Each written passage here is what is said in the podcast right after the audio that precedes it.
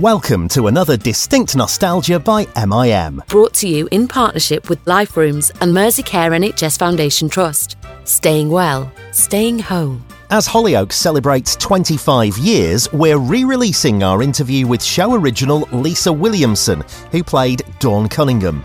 Created by Phil Redmond, who was also behind Brookside and Grange Hill, Hollyoaks was the UK's first real teenage soap, and it quickly blazed a trail as the new kid on the block in the mid 90s. Lisa recalls a really exciting time in her life and career.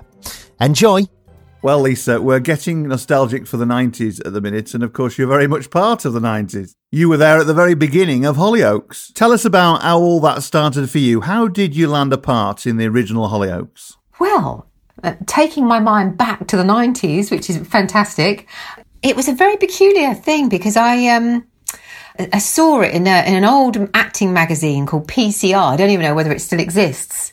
And, and I just, it said brand new soap by Phil Redmond.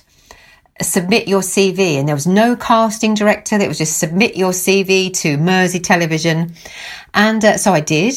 And then I had my first casting with Mersey TV in a hotel in London, and uh, and then I was invited up to Liverpool, and then they did a round of auditions that were over two days, and it was it was exciting but brutal as well. You sort of you went in, read a few pages of script with some of the other cast or who would be the other cast. There was hundreds of people there. And then they would literally come out with a clipboard and say, so and so can go, so and so can go. And I just, and then gradually you're being whittled down to the last sort of 10, 20. And that's how it started. So it's all very exciting. Brand new soap right from the beginning. Now, you were quite young then, but didn't you actually end up playing somebody even younger? That's it. Playing somebody in, in, in a, as a, in a teenage teenager, but um, but actually in real life, I was probably 28, 29. But uh, Phil Redmond wanted us to be um, uh, to play younger, but to be older. He's uh, he had this idea, I suppose, that. Um, older people would if they were playing older people might watch it as well and so he didn't want to do something that was like grange hill as such so we were actually all older playing younger we'll talk a bit about your character in a moment but um, what did you actually expect out of hollyoaks i mean you obviously knew of phil's background that he'd done brookside and, and grange hill of course i mean you know he tended to do things that became quite big I mean, did you know it was going to be a soap opera in the sense of what it became? I mean, what were your expectations at that point? Yeah, um, I think really, right from the word go, he Phil is very, very good at um, of c- creating an, a, a, situation or an atmosphere that he wants you to enjoy or be part of, and he he shared his vision right from the offset. Off, offset. There was never any this might not run, this might not happen. He was very, very definite. Definite. This is Channel 4's brand new soap. This is going to run for years. And, and we accepted that, accepted that and were excited by that and took that on board as well. It was like, uh, wow. It's, it was surreal, but it was like, um, each step at a time. It was like Christmas every day, you know, getting ready for filming, doing fittings, and thinking this could run for years and years. And it has. It has run for years and years. But he always knew that. Indeed, and it's 25 years old this year, of course, and we'll talk about that in a bit. And we're all 25 years older, sadly, of course. now, your character, you were part of the Cunningham family, which um, is an essential part of the Hollyoaks. Uh, uh, setup, as it were, you know, that family still exists to this day. I mean, what did you actually know about the character at the time? I mean, were you told much about the character? How did it actually evolve? It sort of evolved. I do remember there was one casting, I think it was the second casting when I met Phil Redmond. And I remember reading a piece of script and I I must have narrowed my eyes quite comically, um, or like I was um, uh, uh, irritated by something. Um, by one of the boys, one of the the young guy, young men. It was in the, in the script, and I remember he sort of laughed, and then I remembered he he then sort of went away. I think he started writing characteristics or things that we gave him in the audition. I then realised that the character I was going up for, she was started off sort of quite feisty and had quite a difficult background. But you you wouldn't. The idea was you wouldn't argue with Dawn. That's how she started then, then she evolved into much more of a, a, a caring, Uh, but taking control of situations still, but quite a caring character. Did you have much input into that? And how much in soaps, when it becomes a long running program, do you think writers start to reflect more, in some respects, the character of the actor? How much do they actually start to reflect the character of the individual who's playing them, if you know what I mean. I mean, sometimes that does happen, doesn't it? Did it happen with yours? Yeah, I think absolutely. I think um, they sort of see how you are in real life, and I think it's almost natural that they're going to uh, just start bringing that into the scenes because we it was quite a, a, an unusual, a fantastic um, situation. But all the production staff, the writers, the actors, we would quite often all go out for dinner together en masse of, you know, like 30 people for dinner or into a bar. So we all got to know each other quite well. So I think that if you were chatting to some of the writers, uh, or they would hear about something you've been getting up to, or they would sort of write that in. So you started realizing that part, some of your personality traits would come into the show.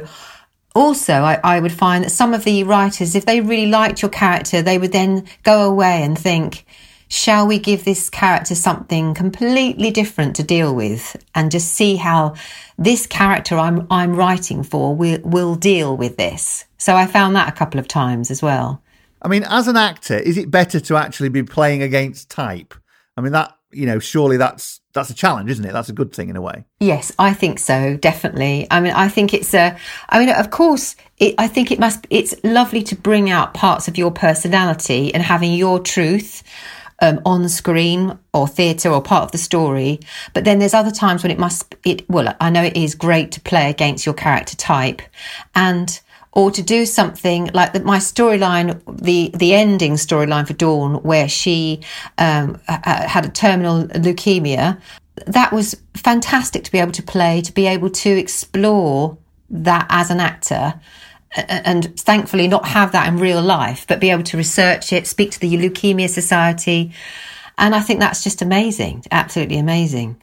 I mean, let's talk about that for a moment. I mean, soaps are known, aren't they, for tackling gritty subjects, certainly in the last um, 20 or so years, but even further back, if you go back to Crossroads in the 60s. I mean, you think of Crossroads being this programme with uh, wobbly sets, etc., but Actually, in reality, it was quite gritty in parts. But certainly with Phil Redmond, I mean, he tended to tackle issues, didn't he? And I would have thought at that time, not many soaps had gone into such depth on a subject like cancer or leukemia and that kind of thing. I mean, did you have to put in a lot of research? Did you find have to find out a lot for yourself in order to play that part?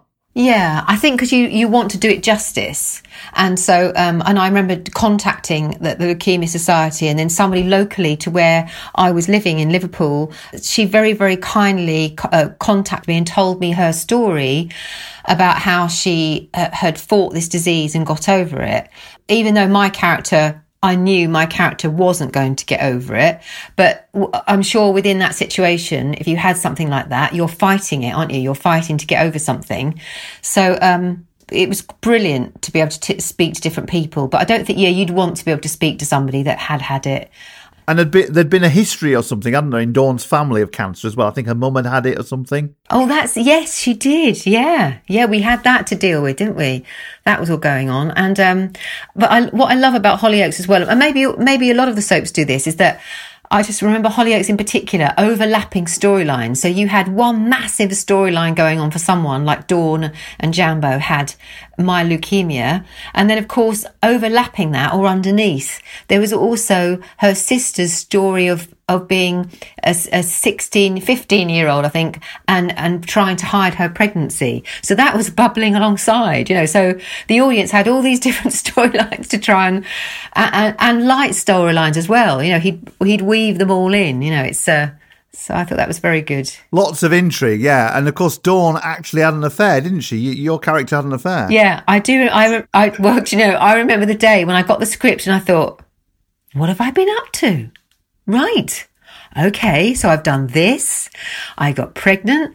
I had the child adopted. It was, you know, you just think, wow, the writers have really gone to town for me today. You know, it's, it was great. Fantastic. Can you remember who you had the affair with? Yeah, it was, um, uh, no, it's the guy, Mr. Uh, it was Osborne, Mr. Osborne, who runs the pub. And, um, see. I, I can. Rem- his name in real life is, it, it, of course, is Jimmy. Uh, but uh, uh, yeah, so Jack Osborne, that was him, and we both laughed our head off. He said. He, he took one look at me when I saw him, I think, in the canteen that morning and uh, having a morning break. And he said, Have you seen the script? And I said, Yes. He went, well, we've, because you've been very naughty, you know, well, that, that was my version of his Scottish accent. But, um, I said, it's like, what, eh, eh, you know, we couldn't believe that suddenly this is like, this was now going to be our storyline, you know, so, but he's funny. They're, you know, great bunch. Is, I think Mr. Osborne, Jack Osborne is still in it, I think. Yes, he is still in it. He's one of the original characters, which, um, uh, who's still there. He survived your affair, and uh, you know he's um... Probably, yeah, yeah, exactly. Now, it was supposed to be a teen soap, wasn't it? And you were older playing younger. And I suppose Phil had given the program in a way something of a of a mission, as it were, to try and communicate with teenagers. Um, was that something you were aware of? Do you think? Um, he's he's it's very interesting what he did because he he told the press, and they then told their uh, the, the audience that well you know new soap coming out and it's about teenagers and being a teenager. And then, of course, everybody was looking at the cast and thinking, well, you're not teenagers. I think a couple of them were teenagers, but most of us were not teenagers. And then that caused a bit of intrigue. And then he asked us when he, when we did our first press conference, a big, great big Channel 4 press, big meeting with the press. And, um, and he arranged, you know, we were on Channel 4, then we had to, we got in a little private plane and we were flown back up to Manchester. It was a real publicity drive. And, um, he asked us not to tell our birth dates, which seems crackers now because any reporter would be able to find out your birthday. It's, you know, it's, I know, I know I'm going back to 1995, but even then, without the internet, they could still. Uh, and we were, and we would say, well, what should we say instead? We don't. I'm not telling you. So um, we would end up. So we said they they told us to um, say say your birth sign. And that was really odd because I was thinking, what? This is so bizarre. Why are we causing this intrigue? Uh, but he was doing it all on purpose. It was all done to generate this kind of intrigue. And so then people would talk about it and saying it's, well, it's meant to be a teen soap, but actually they're older. So straight away, you you know, people are talking about it. So he always was a couple of steps ahead. I'd say. And did that pose you difficulties and problems in real life? Because there you were playing younger characters. And so everyone thought that you were younger. So then when you, of course, went out on the town, as actors. Did that cause a few problems? Did people get a bit confused? I mean, people would instantly think you were teenagers, really, wouldn't they, because of the soap itself and its high profile? Well, I think uh, when when you saw us, you could see that we weren't uh, underage, or, or so. So if we went out, you could see we weren't under 60 or so, maybe there was odd one or two. Um, so not really. In fact, it caused more. I do remember somebody saying quite loudly, they're not teenagers and and they were a teenager, you know. So um, and so it was it was all about creating a sort of mystery, always a always um a little bit of um, a talking point. So and he did that just so well. I mean, he really really he was so good at doing that. You know, you, you really sort of bought into the whole idea of, um, okay, I'm meant to be a teenager. And, and that brought something every day to the script, you know, sort of like, uh, right, I'm playing a teenager. What would I be doing right this moment as a teenager? And, um, yeah, it was, it was good. It was good. The whole thing was f- so much fun.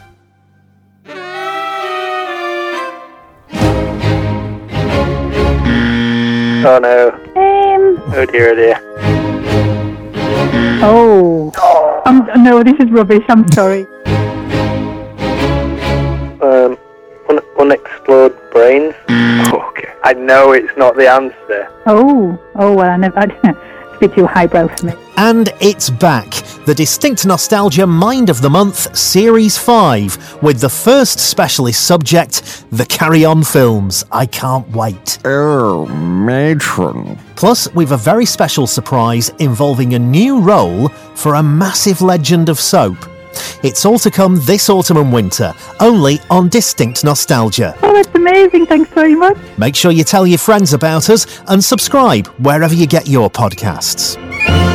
Hello, and welcome to The Likely Dads, a new series that looks at parenting from the paternal perspective. I'm always wary of people who plan kids. If your life's that structured, stay away from me. We're not going to get on. A brand new show from the team behind Distinct Nostalgia. I'm Tim Vincent, and each week I'll be joined by my fellow Likely Dads, Mick Ferry and Russell Kane, as well as a series of special guests to discuss different aspects of fatherhood. When a man has an urge to have a, a child, it's not spoken about much. Women sort of own this area. I was sort of hoping it was going to be like the old films I watch, where I'd just have a pipe and I'd be in a study. You just go, you're going to see your father now for 10 minutes. Hello, children, what have you been up to today? I'm not interested. All right, off to bed. An MIM production for BBC Radio 4. We hope you'll join us and subscribe to The Likely Dads on BBC Sounds.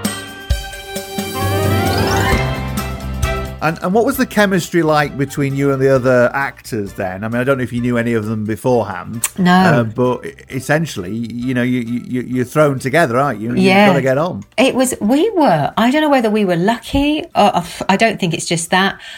Uh, I've met some of my dearest friends from that show.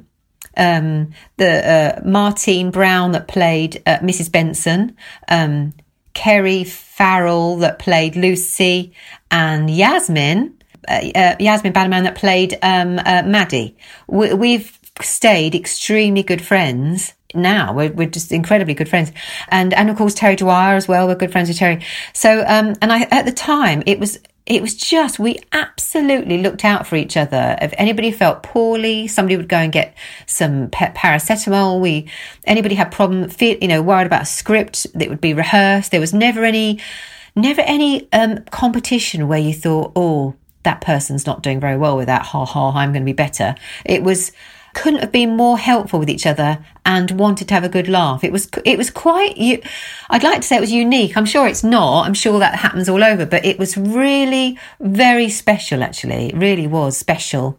You know, it was fantastic. I mean, in a way, I mean, you weren't like the kids in the Waltons who were growing up as children on Walton's Mountain or whatever, but in a way, you were sort of growing into your acting lives, weren't you? I mean, you were 20 somethings basically, weren't you? Learning your trade. So I'm sure you'll always look back on it with uh, some affection, won't Oh you? yeah, yeah, definitely. And, and now you've said that, it's just made me realise that all of us that were picked had never really done much before. We'd all done something. Uh, mo- people had done a, um, sort of some very very low budget things, or the odd commercial, or some theatre, but nothing. No one, in fact, I don't think anybody had done any telev- television before, or, or maybe the odd episode, and that's only just occurred to me. So uh, whether he had done that on purpose, there was brand new. We were absolutely brand new to TV. I think that was probably something that was uh, sort of planned in a way because, you know, um, if you have people on the program who are known, well known, you expect certain things, don't you? The, the, the audience start to expect certain things. Yeah. And I suppose the actors start- start to expect certain things as well. But if you're completely unknown, it's a different kettle of fish, isn't it? Yeah, completely.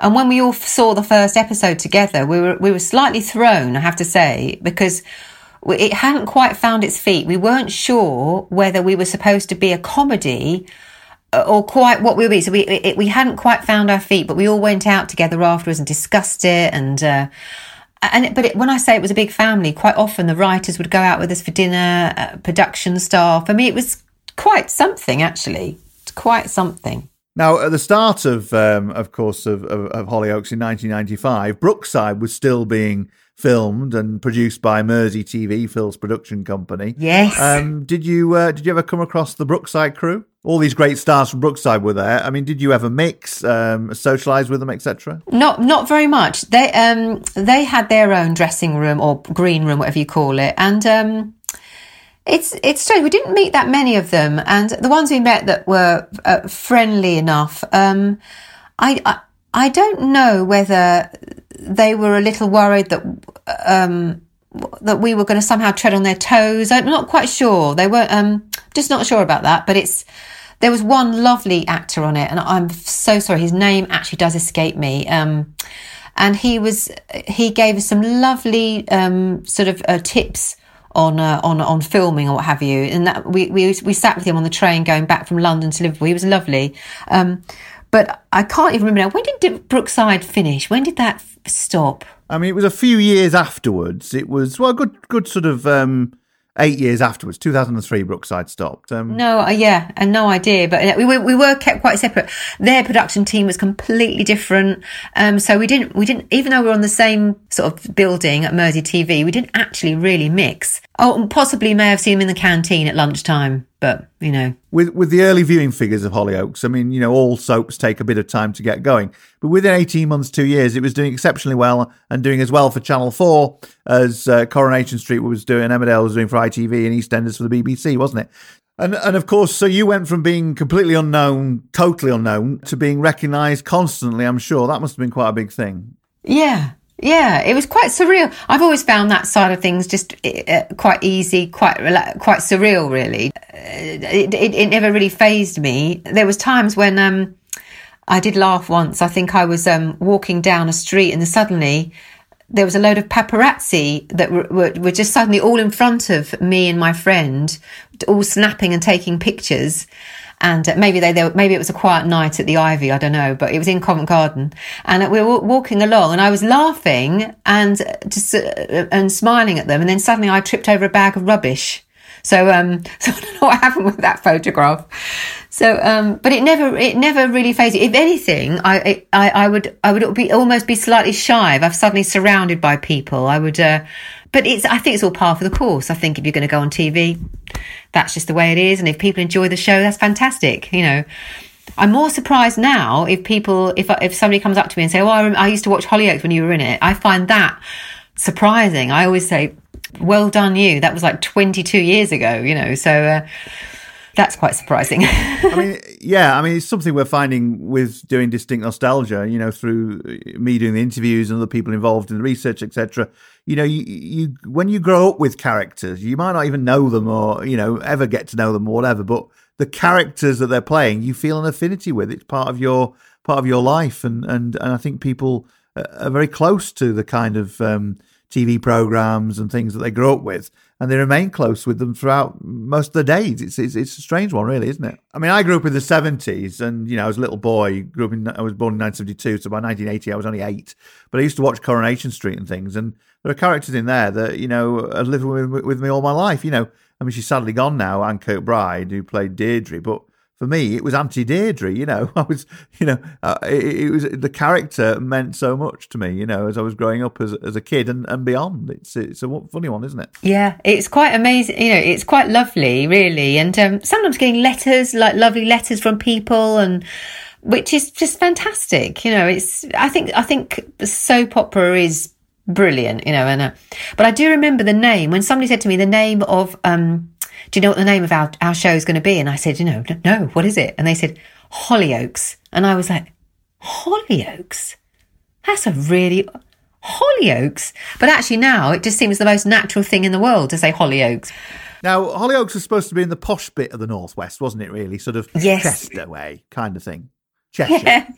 You know, it was it was in the north, but it was you know you're a bit of a cut above the rest kind of thing, weren't you? Were you told that that was going to be the scenario that you you you're the posh bits, as it were? Yeah, it was. I do remember Phil saying, um, you know, you're all gonna when when we do wardrobe, you're all gonna have lovely wa- wardrobes. It's to be very glossy. It's to be shot on film. You, you'll all have goodness, I think mobile phones have just started coming. You'll, you'll all have mobile phones, which sounds a real departure from Phil, Phil Redmond's, you know, Brookside and all the stuff that he's done previous to that, all the gritty dr- drama and what have you. So it was sort of quite intriguing, really. And, and uh, he said, well, I'm shooting it very much like an American uh, show. So uh, all the female actresses, you know, there'll be lots of lip gloss and hair. So there was a lot of emphasis on that at first you know, getting the right hair, getting the right makeup. There was always a lot of makeup involved. So it was quite intriguing, all of that, really. It was, yeah. So, um, but he obviously wanted to do a complete departure from what he'd previously done, you know. Now, you started at a time when soaps were starting to go a bit soap bonkers in terms of numbers of episodes, you know.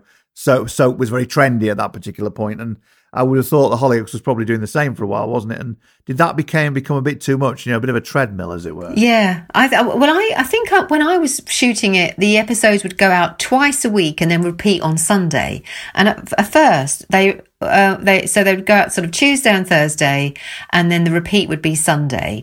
And he moved the repeat to the morning or channel 4 moved the repeat till about 11.30 12 o'clock and we were thinking funny odd time to go out rather than um, uh, you know not rather than air it sort of at 5 or 6 uh, or six or seven, I should say. And um, it was really to capture all the university students. And, and even now, today, I, you'll have people say, I used to watch Hollyoaks when you guys were in it. And it was after a late night laying in bed with a big fry up breakfast and, and stick on Hollyoaks.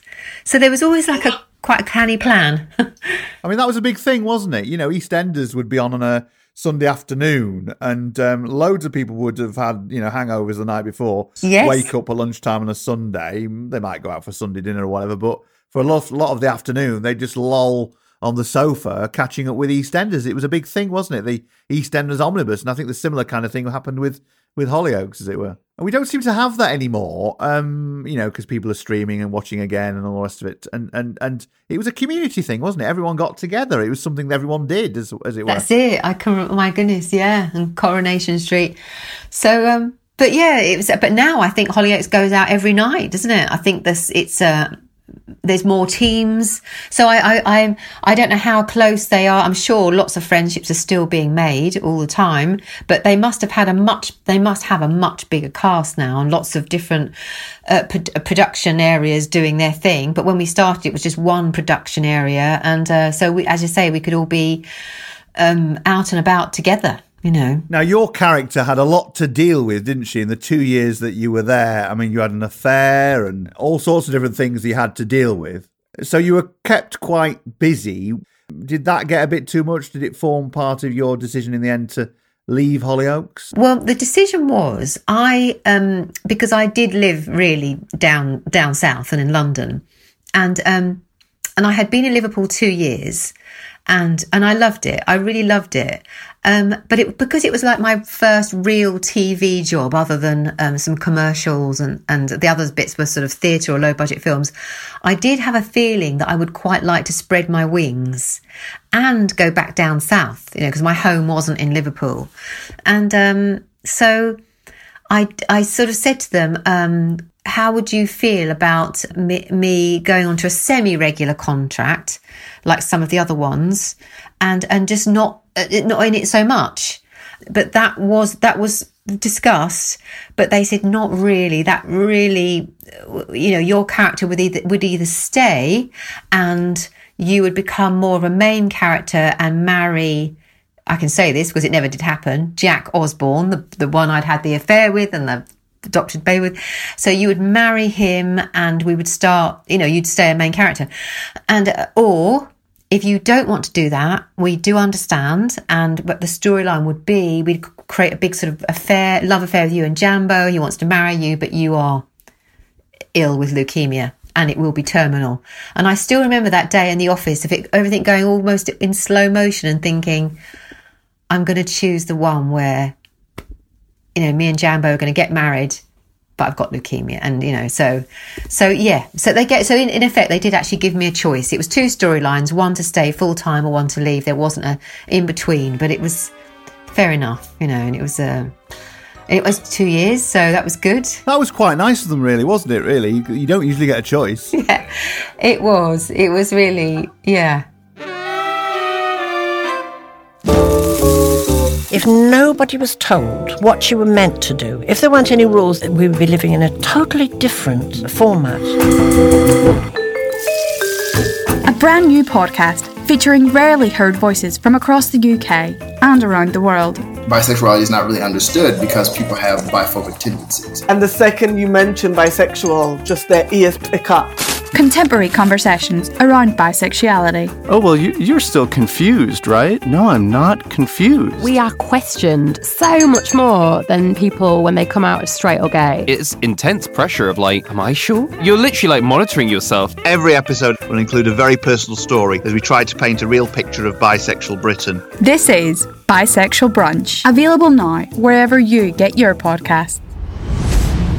Three men, one sketch show. Not enough time. What are you doing? I'm uh, I'm just recording our new promo for Distinct Comedy. What's with the voice? I, I you know I just wanted to make it all big and exciting, build up the tension. Build the tension for what? For listening. It's a sketch show, not a blockbuster film. You just need to say something like, "Hey, we're the imaginary people. Listen to our sketch show on Distinct Comedy. You might like it if you're into that kind of thing." Huh? Oh yeah, yeah, that's all right actually. Oh, well, you better be quick before the time runs out.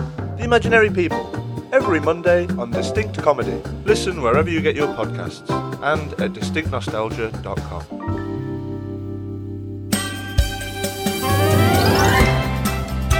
And and you know, I know you were only there for two years, but it, you know, it, it was a all-encompassing part of your life in that period. I would have thought that even leaving uh, something which you weren't in for a huge amount of time, but you know, had, had taken over so much of your life.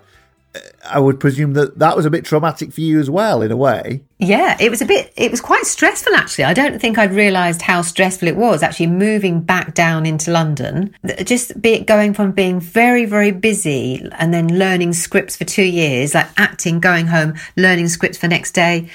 Suddenly it was not so busy.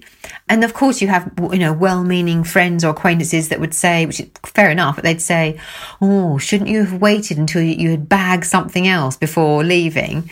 But it doesn't, it tends not really work like that. It does seem to work that you leave and then you go up for other stuff. Sort of. I mean, I think if you, I suppose if you're somebody that's really well known, you've got stuff lined up to go into. Um, so it was a little bit stressful for a couple of months. It just took a, it, it, you know, I would, I'd go up for a few things. It just took a while just to sort of edge in and for casting people to know that actually you had left.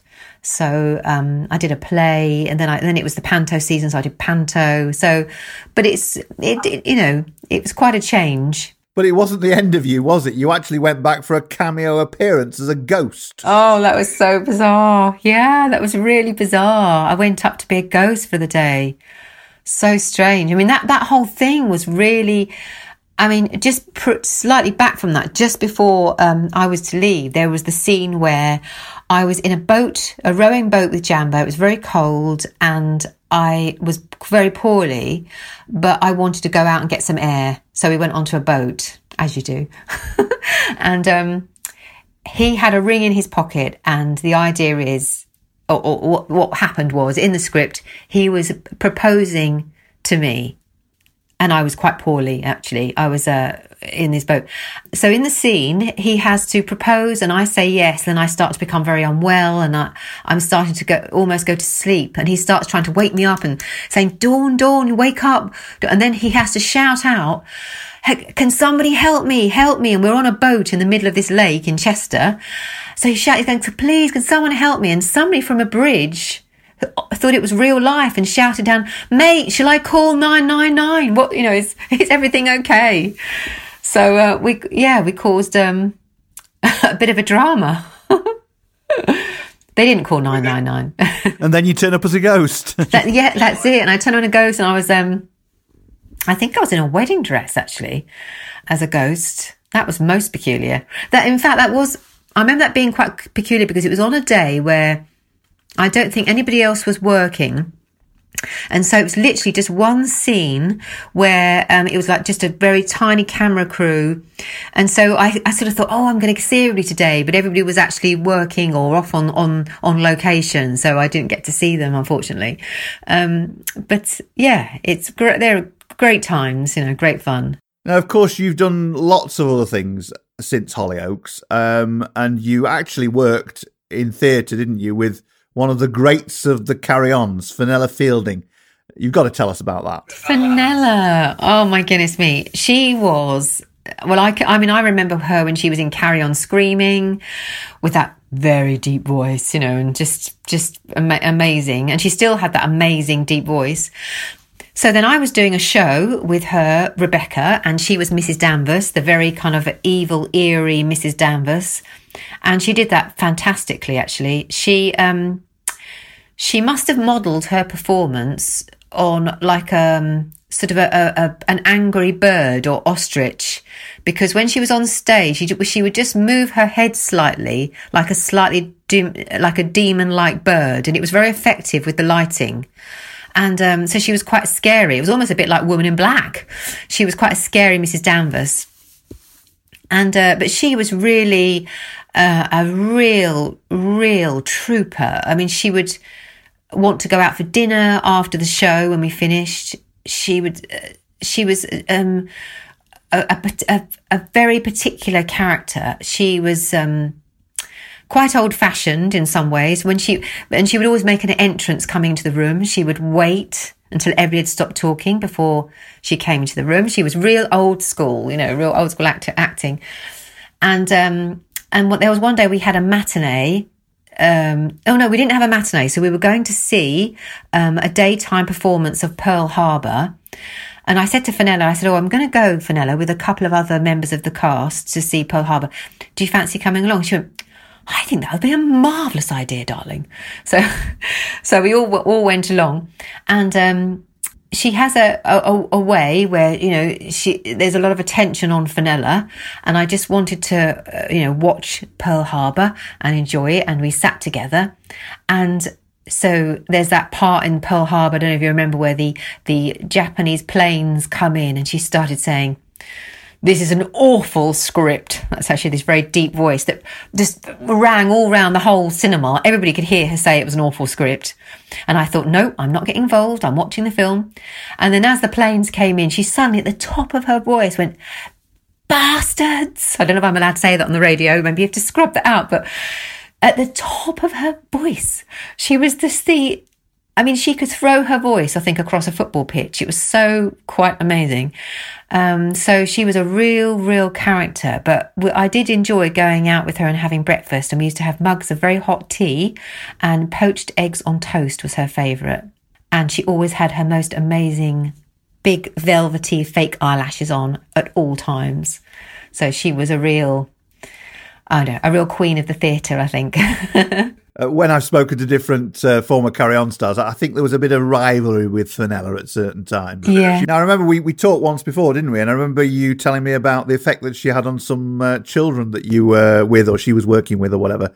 Uh, tell us about that. It's quite funny. Well, there was a yes, there was a matinee in Cambridge, and my nephews were little. They were like three and five, and they came to see the show. And of course, they'd they'd watched Carry On Screaming. You know, it was one of their regular like little horror like like you know for Carry On Screaming for little kids is quite a nice start to horror films, isn't it? Oddbod and that sort of thing.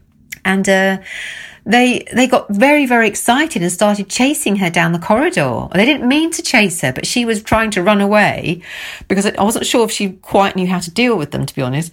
So she started running, and they were running after us, just shouting, "Oddbod, where's Oddbod?"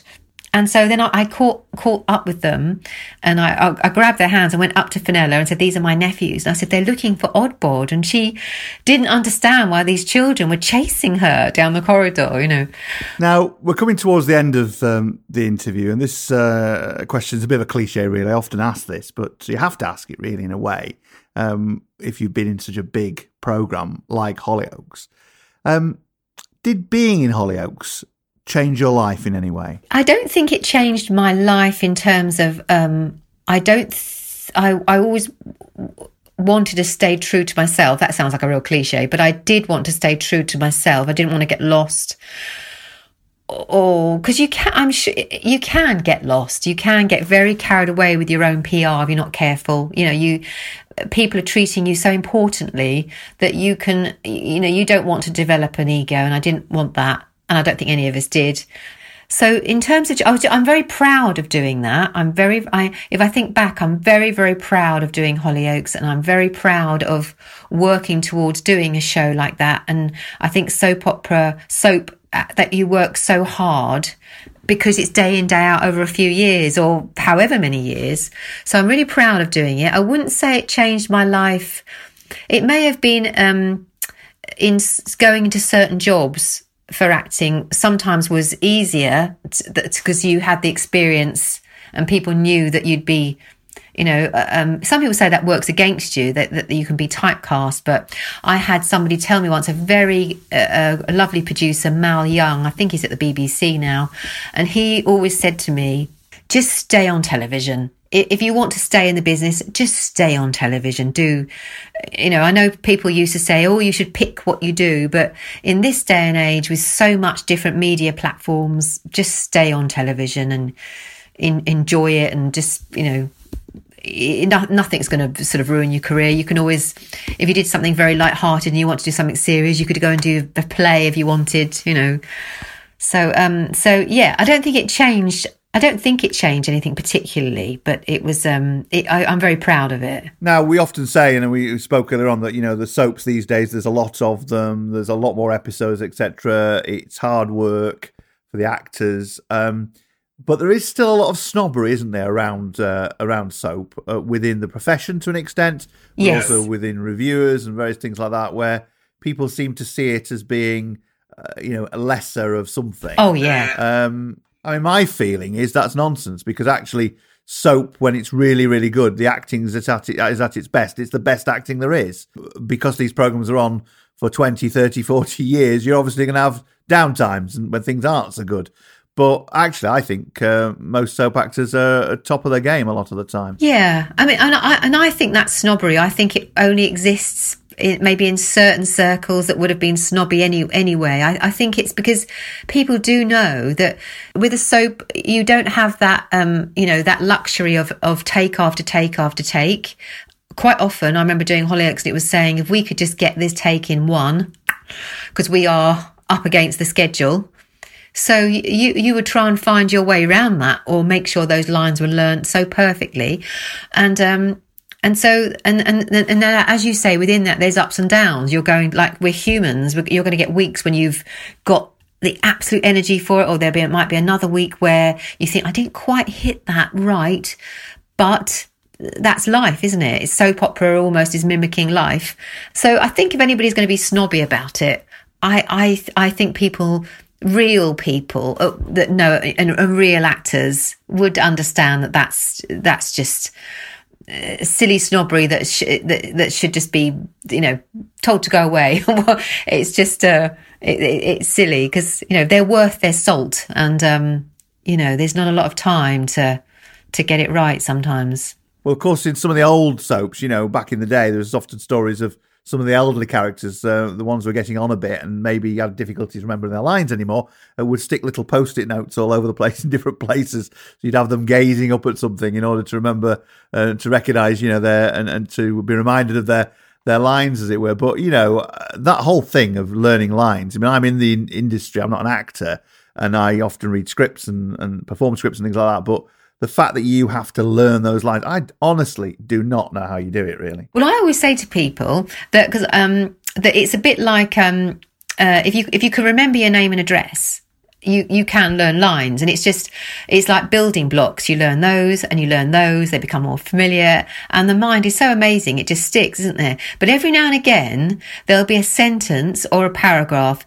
that will not stay in your head, and you have no idea why, and you can just keep saying it over and over again, and you know that's going to be the one that trips that trips you up. Uh, There was um there was one I think it was in Hollyoaks, and I just thought I had to write one sentence on my hand because this sentence kept I kept leaving it out. I don't know why. And then I couldn't get the rest of the paragraph. So I thought, right, if I do forget it, I'm going to look at my hand and then it'll spur me onto that. But most peculiar. But I do remember when Judi Dench said she was on stage. Um, I don't know, if she was doing something for the National and she went completely blank. So she recited an Italian recipe in the middle. Like, and she, no one knew. She was saying pomodoro, mozzarella, radishes. She actually was talking about some sort of panini, I think, and um, no one noticed. And then she found the thread again. You know, so yeah, it's amazing. Um, now, obviously, your character was killed off. But you know, bizarre things have happened in soaps before. You know, Gillian Taylforth's character in EastEnders was killed off, and she went and spent some time in Hollyoaks for a while, and now she's back again in EastEnders. Uh, she's come back from the dead somehow. So you know, you you may have been killed off, but you never know. You could actually be brought back to life at some point, anytime soon. You know, would you go back? Do you know, it, um, if I was asked to go back now, I would. I would most love to say yes, but if they and, and and of course what they do now, so I would say they. I think nowadays people tend to say um, it's there's a six week contract. da, da. People aren't going to say because in in those days it was um, here is your year's contract, and um, and we, we, it could break after six months on, on our terms, but you've got to sign up for a year. That was when it started. So yes, I, I would definitely say hundred percent if they said, um, come back in for a couple of weeks or a month or so and, um, and just see, what see what that's like. I mean, yeah, why, fantastic. It's, uh, So there you go. Anybody listening from Hollyoaks who wants to cause us there and you know bring Dawn back from the dead 25 years later, or 20, 23 years later, as it were. I'd be like, hello, hello, Jack. well, of course, he's still there, isn't he? That's hilarious. There you go. There you go. Yeah. Lisa, um, thank you very much indeed for talking to us. It's really been lovely. Lovely talking to you. Thank you. Um, but just one more thing to ask. I mean, it's 25 years of Hollyoaks, you know. I mean, it's, um, I mean, soaps do tend to last, let's face it, in many ways for many, many years. Uh, some are killed off eventually, but a lot of them do last. Uh, they're the great survivors, aren't they? But it could have uh, burst its bubble quite quickly because it was a teen soap and a teen soap of its time. Um, but it seems to have managed to survive and evolve, hasn't it? Oh, oh, completely. It's evolved. It's it's almost become part of the the the, the thread work of national television. It's always on the national TV awards, and then BAFTA it wins awards, and um, the storylines are punchy and. So, uh, so now, you know, Hollyoaks has become you know, one of the big four. You know, you've got EastEnders, there's Hollyoaks, there's Coronation Street, and Emmerdale. I mean, it's just absolutely fantastic. Lisa, thank you very much indeed. Been great talking to you. Lovely talking to you. That's brilliant. Thank you very much. Distinct Nostalgia is home to some fascinating conversations with the names behind some iconic films of the 20th century. And we've a special treasure trove of interviews and reunions around great British film. There's Maurice. and the phone went, and it was James Ivory on the phone. He went, he went. Well, it's it's Jim, it's Jim here, and I just wanted to tell you uh, in person that you're it, you're Maurice. That's exactly what he said. You're it, you're Maurice. And I went, bless you. and then we chatted for a few minutes, and, and then we, uh, my mother and I did a little jig around the kitchen. When you've spent, say, three months doing a period piece, and then you move back to doing a modern piece, you haven't got that framework of class and manners to hang anything onto. It becomes about something much subtler and much more interesting, I think. And My Beautiful Laundrette. I think actually working on it and sticking two fingers up to what was going on around us in real life was such an electrifying thing. And I think that was felt by all the crew, the cast, everybody. We felt as though we were actually fighting back against the system in our own little way. Distinct Nostalgia. Celebrating great British movies. Listen wherever you get your podcasts or browse our existing programs at distinctnostalgia.com. Distinct Nostalgia is brought to you in partnership with Life Rooms and Merseycare NHS Foundation Trust. We've lots of activities for you to do at home at liferooms.org. Staying well, staying home.